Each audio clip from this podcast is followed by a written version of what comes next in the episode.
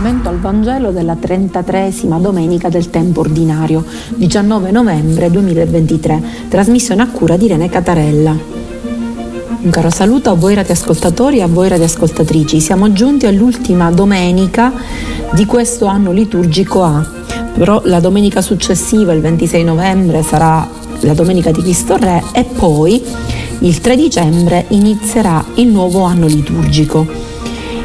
Questa ultima domenica del tempo ordinario dell'anno A ci parla della parabola dei talenti. Una parabola che ha dato origine a diverse interpretazioni, perché tutti si sono chiesti che cosa siano questi talenti e noi cercheremo di capire un po' e commentare insieme. I talenti, nel gergo così normale, nel nostro modo di parlare, spesso rappresentano le nostre capacità, le nostre potenzialità, il talento artistico per esempio, quello letterario, ma vedremo che nella Bibbia hanno un altro significato, anche se il termine talento prende spunto, inteso in questo modo, prende spunto proprio da questo. Prima leggiamo il passo del Vangelo. Siamo Vangelo di Matteo, capitolo 25, dal versetto 14 al versetto 30. Dal Vangelo secondo Matteo. In quel tempo Gesù disse ai suoi discepoli questa parabola. Avverrà come un uomo che partendo per un viaggio chiamò i suoi servi e consegnò loro i suoi beni.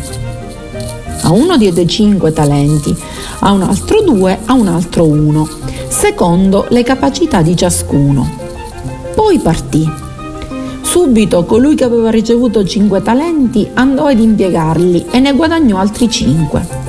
Così anche quello che ne aveva ricevuti due e ne guadagnò altri due. Colui invece che aveva ricevuto un solo talento andò a fare una buca nel terreno e vi nascose il denaro del suo padrone. Dopo molto tempo il padrone di quei servi tornò e volle regolare i conti con loro.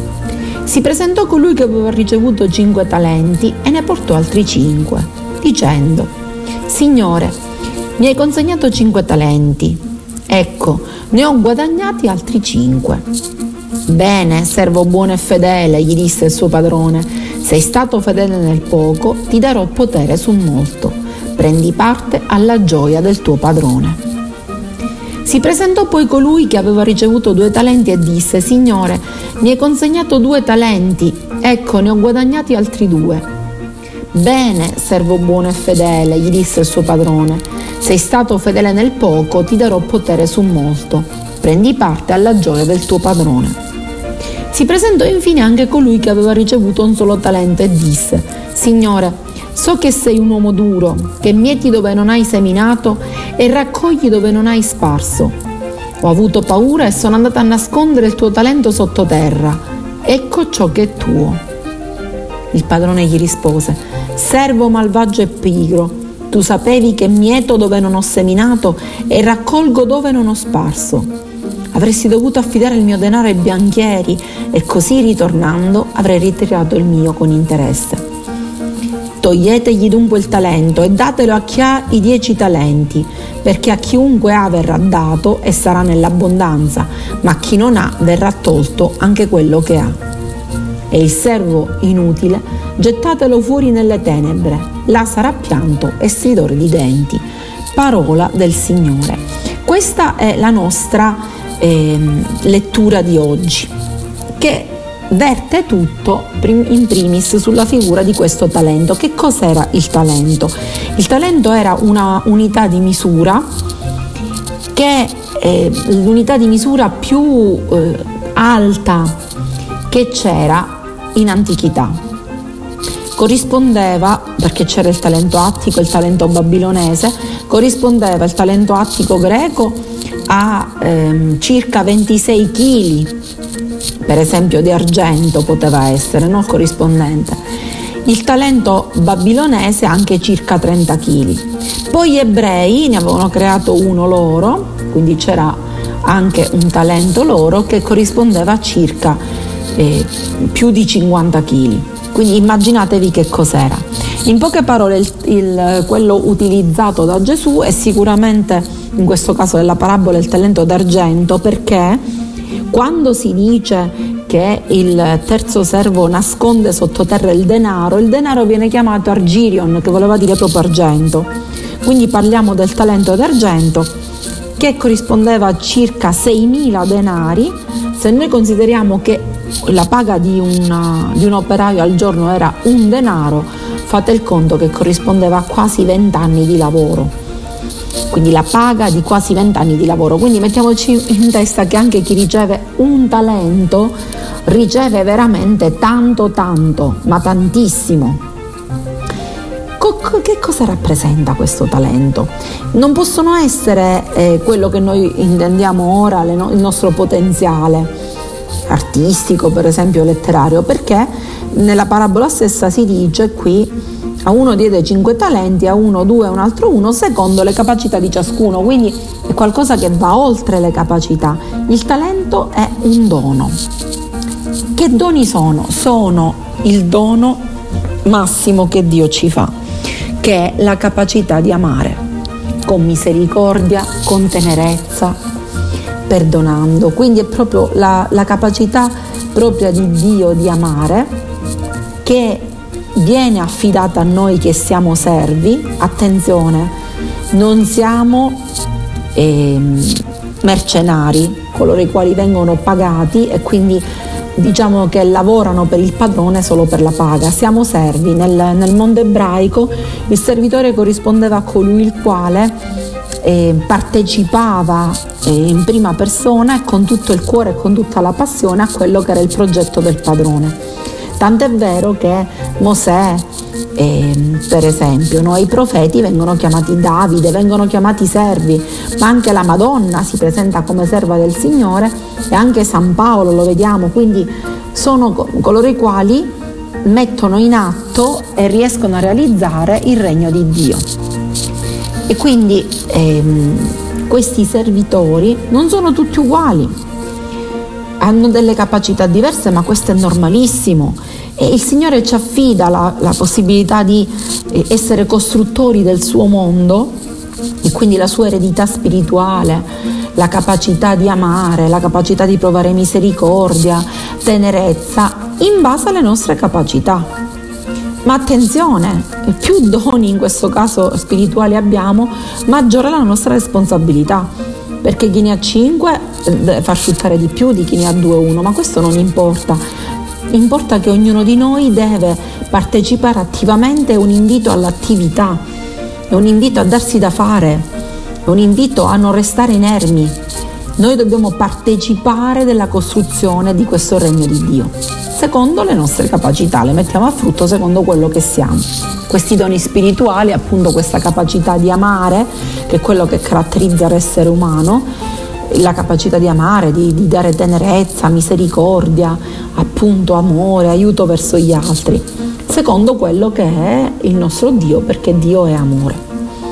Che cosa succede? Il primo servo, eh, ah, il padrone parte per un lungo viaggio e ci lascia liberi, non dice come investire queste cose, ognuno è libero di fare quello che vuole. Però poi torna e dice che cosa avete fatto? Vuole un rendiconto, attenzione, non è che vuole indietro le cose, no, vuole un rendiconto, vuole sapere se i beni, i suoi beni, i talenti li ha affidati a persone che li fanno fruttare, perché se no è inutile darli. Non siamo nati per essere passivi, siamo nati per essere attivi, non significa per forza fare le cose, se una persona è ammalata può offrire le proprie sofferenze a Dio per la salvezza del mondo ed è sempre un modo di mettere a frutto i propri talenti questo. Quindi cinque talenti, gliene, il servo gliene porta altri cinque, sono in tutto dieci. Bene, lo loda, dice che è un servo buono e fedele. Attenzione, buono Gesù l'aveva attribuito solo a Dio, ora lo attribuisce a servo questo epiteto per dire che ehm, è come il suo Signore. Tant'è vero che la ricompensa non è altro che parte, la gioia di poter donare, la gioia di poter realizzare la nostra natura. Infatti la ricompensa è mm, data dal fatto che uno entra a far parte della gioia del Signore, così dice. Entra, vieni con me, fai parte, dirà il padrone, della mia gioia. Prendi parte alla gioia del padrone. Sei stato fedele nel poco, lo sarai molto, quindi ci affiderà di più. Tanto è vero che ehm, il secondo servo di due talenti ne porta quattro e quindi anche lui fa fruttare e anche lui viene lodato. Il terzo, il terzo servo invece, cos'è che gioca a sfavore del terzo servo? La paura. E questo ci dice Gesù, occhio, noi dobbiamo essere, mettere a frutto i doni spirituali che Dio ci ha dato, la misericordia, l'amore, la pazienza, la tenerezza, non dobbiamo avere paura di buttarci. Invece questo servo ha paura, ha sbagliato, non ha, preso, non ha preso in considerazione Dio così com'è. Dio, tant'è che dice tu mieti dove non hai esaminato e raccogli dove non hai sparso, quindi lo vede come una persona dura, non lo vede come Dio amore, non ha capito nulla e proprio per questo non può far parte del, del regno di Dio. Cioè almeno in questo momento, per come si è comportato, non ne può far parte. E deve capire che l'egoismo distrugge la persona. L'egoismo distrugge in primo luogo noi stessi, noi siamo nati per amare. E quindi lui che fa? Questo denaro lo mette sottoterra, glielo restituisce così senza farlo fruttare non ha messo a frutto in base alle proprie capacità il dono dell'amore, la capacità di amare gli altri e quindi ha perso tutto. Ha perso la possibilità di essere felice e beato. Ha perso la, partecip- la possibilità di partecipare alla gioia del Signore e alla gioia della, di aver realizzato la propria natura. E quindi gli viene tolto il talento e viene dato a chi ne ha 10. Perché? E infatti alla fine finisce e viene considerato intanto un servo cattivo, in Fingardo c'è uno pigro che non vuol far nulla e um, un servo che um, ha, ha, sbagliato la sua vita in nullità. Se non la mettiamo a servizio degli altri la nostra vita non vale nulla. Ha sbagliato. Avrebbe dovuto far fruttare il talento. E a questo punto perché viene dato a chi praticamente ha più talenti. Perché?